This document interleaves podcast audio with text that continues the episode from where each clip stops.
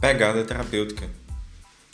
Uma dose poderosa de terapia para tornar seu dia mais leve, claro e significativo.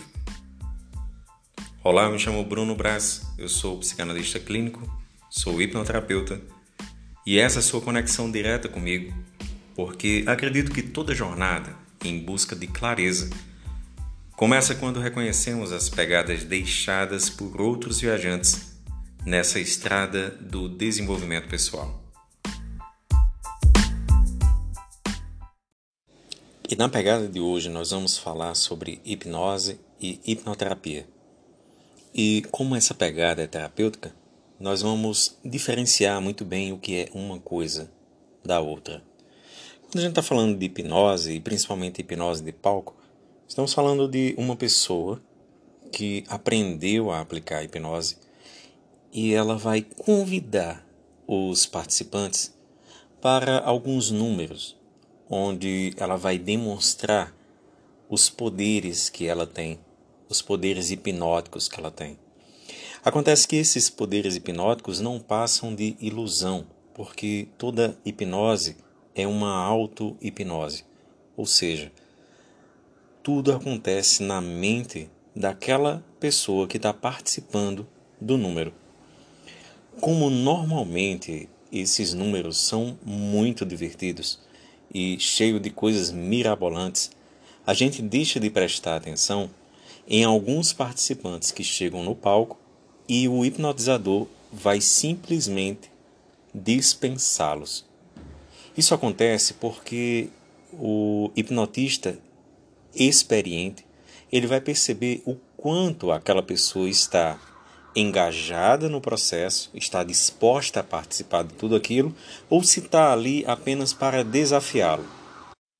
Com o principal objetivo dos shows de hipnose, de palco e de televisão é fazer com que a plateia acredite que aquele poder pertence ao artista, ele vai fazer de tudo para que eles acreditem que existe um poder sobrenatural. Então, para isso, vale desde histórias de quase morte até algum ritual onde houve magia e ele recebeu uma luz e assim se tornou uma pessoa especial. Nesse caso, vai valer tudo pela diversão. E é por isso que, ainda hoje, em pleno 2021, nós vamos ver pessoas morrendo de medo da hipnose cheio de mitos, de crenças, cheio de medos em relação à técnica e que acabam não se permitindo vir para um processo de hipnoterapia. Quando a gente fala de um processo de hipnoterapia, a gente vai precisar desconstruir todos esses mitos, todas essas possibilidades e começar a falar de uma maneira mais objetiva, de uma maneira mais clara para que a pessoa que chega ao consultório se sinta tranquila, segura, para realmente passar pelo processo e ser beneficiada por isso. Então, quando uma pessoa chega no consultório e ela não sabe nada sobre hipnoterapia, muitas vezes ela vem com esses conceitos preconcebidos, essas histórias que ela ouviu, esses shows de palco que ela assistiu, é, vídeos no YouTube, enfim. E a gente precisa conversar um pouco sobre isso. O primeiro medo é o medo de não voltar. É como se a pessoa fosse dormir, a consciência dela fosse para algum lugar, de Nárnia para lá, provavelmente, e a pessoa fica achando que vai ficar presa em algum lugar que, sinceramente, eu nem sei onde é. É importante dizer que a pessoa que ela está hipnotizada, ela não está dormindo. Ela está em um estado de concentração profundo e a sua memória ela se torna mais ampliada e focada. Então, ao contrário do que se pensa, existe muita atividade em todo o córtex cerebral durante a hipnose. O termo hipnose ele foi originado por um médico e pesquisador na Inglaterra chamado James Braid.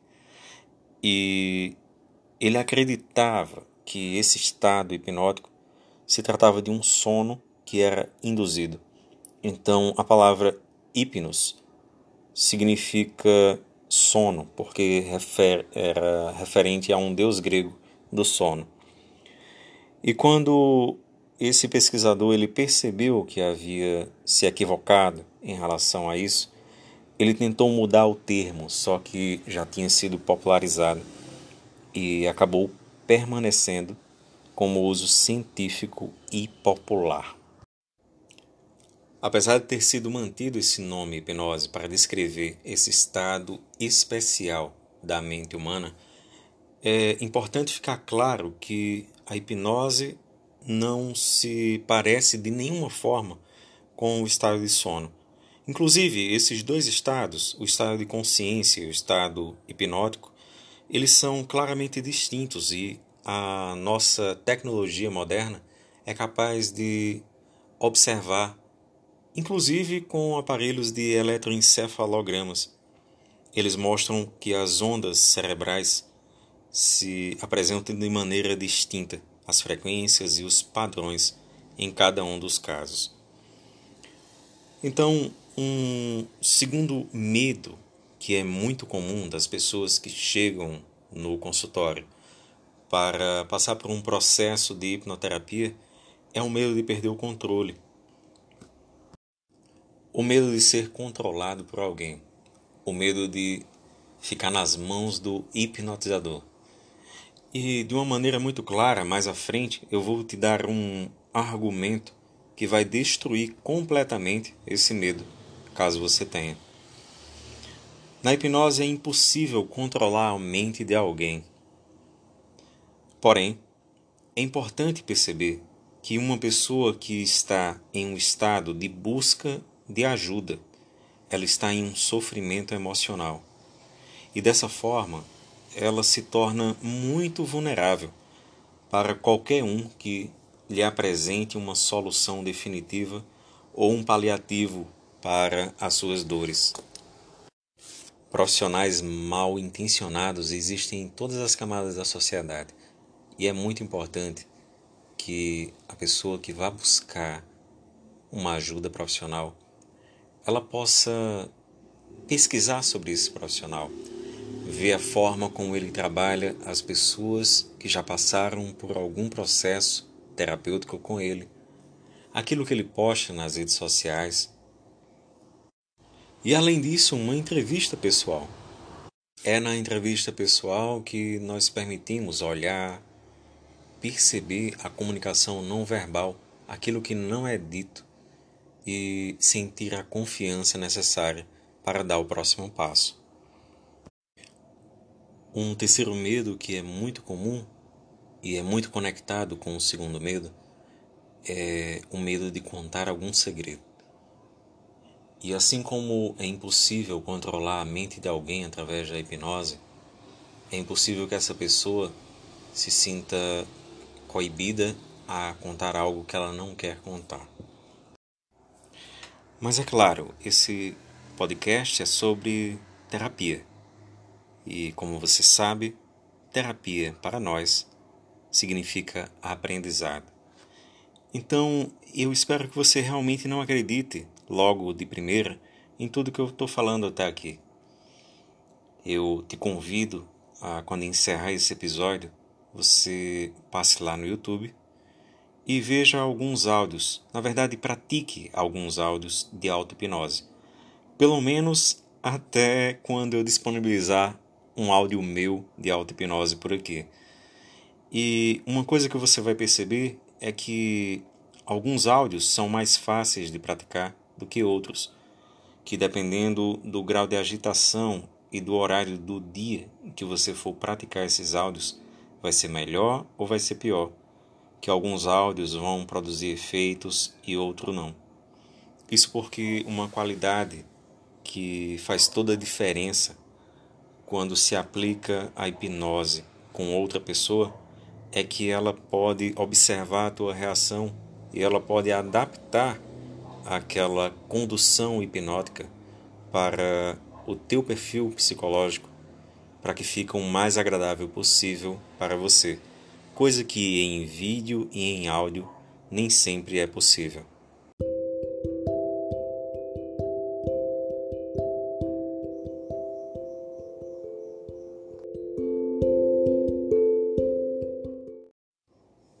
Quase que eu ia me esquecendo daquele argumento que eu falei. Queria te ajudar a destruir os medos e mitos sobre perder o controle, sobre dormir e contar algum segredo. Acontece que na história da hipnose no Brasil, a prática hipnótica ela foi proibida no governo do presidente Jânio Quadros. Ele, num ato presidencial, ele, inclusive contrariando os principais conselhos de saúde brasileiros, ele proibiu a hipnose e isso atrasou muito um trabalho sério e as pesquisas na área. A curiosidade sobre isso é que na década seguinte veio as perseguições militares junto com a ditadura e algo muito importante aconteceu nesse período em relação à hipnose é que alguns agentes da repressão do governo eles tentaram utilizar o transe hipnótico para obter informações dos presos políticos. E a única informação importante que foi obtida nessas tentativas foi que a hipnose legítima ela não pode ser obtida contra a vontade da pessoa ou em uma situação de pressão psicológica o procedimento utilizado pelos agentes de repressão, vulgarmente conhecido pela maior parte da população como lavagem cerebral, é baseado em uma técnica de profundo esgotamento nervoso. É uma técnica de tortura física mesmo, ou psicológica, e apenas torna a vítima dessa técnica incapaz de reagir negativamente às determinações do seu torturador.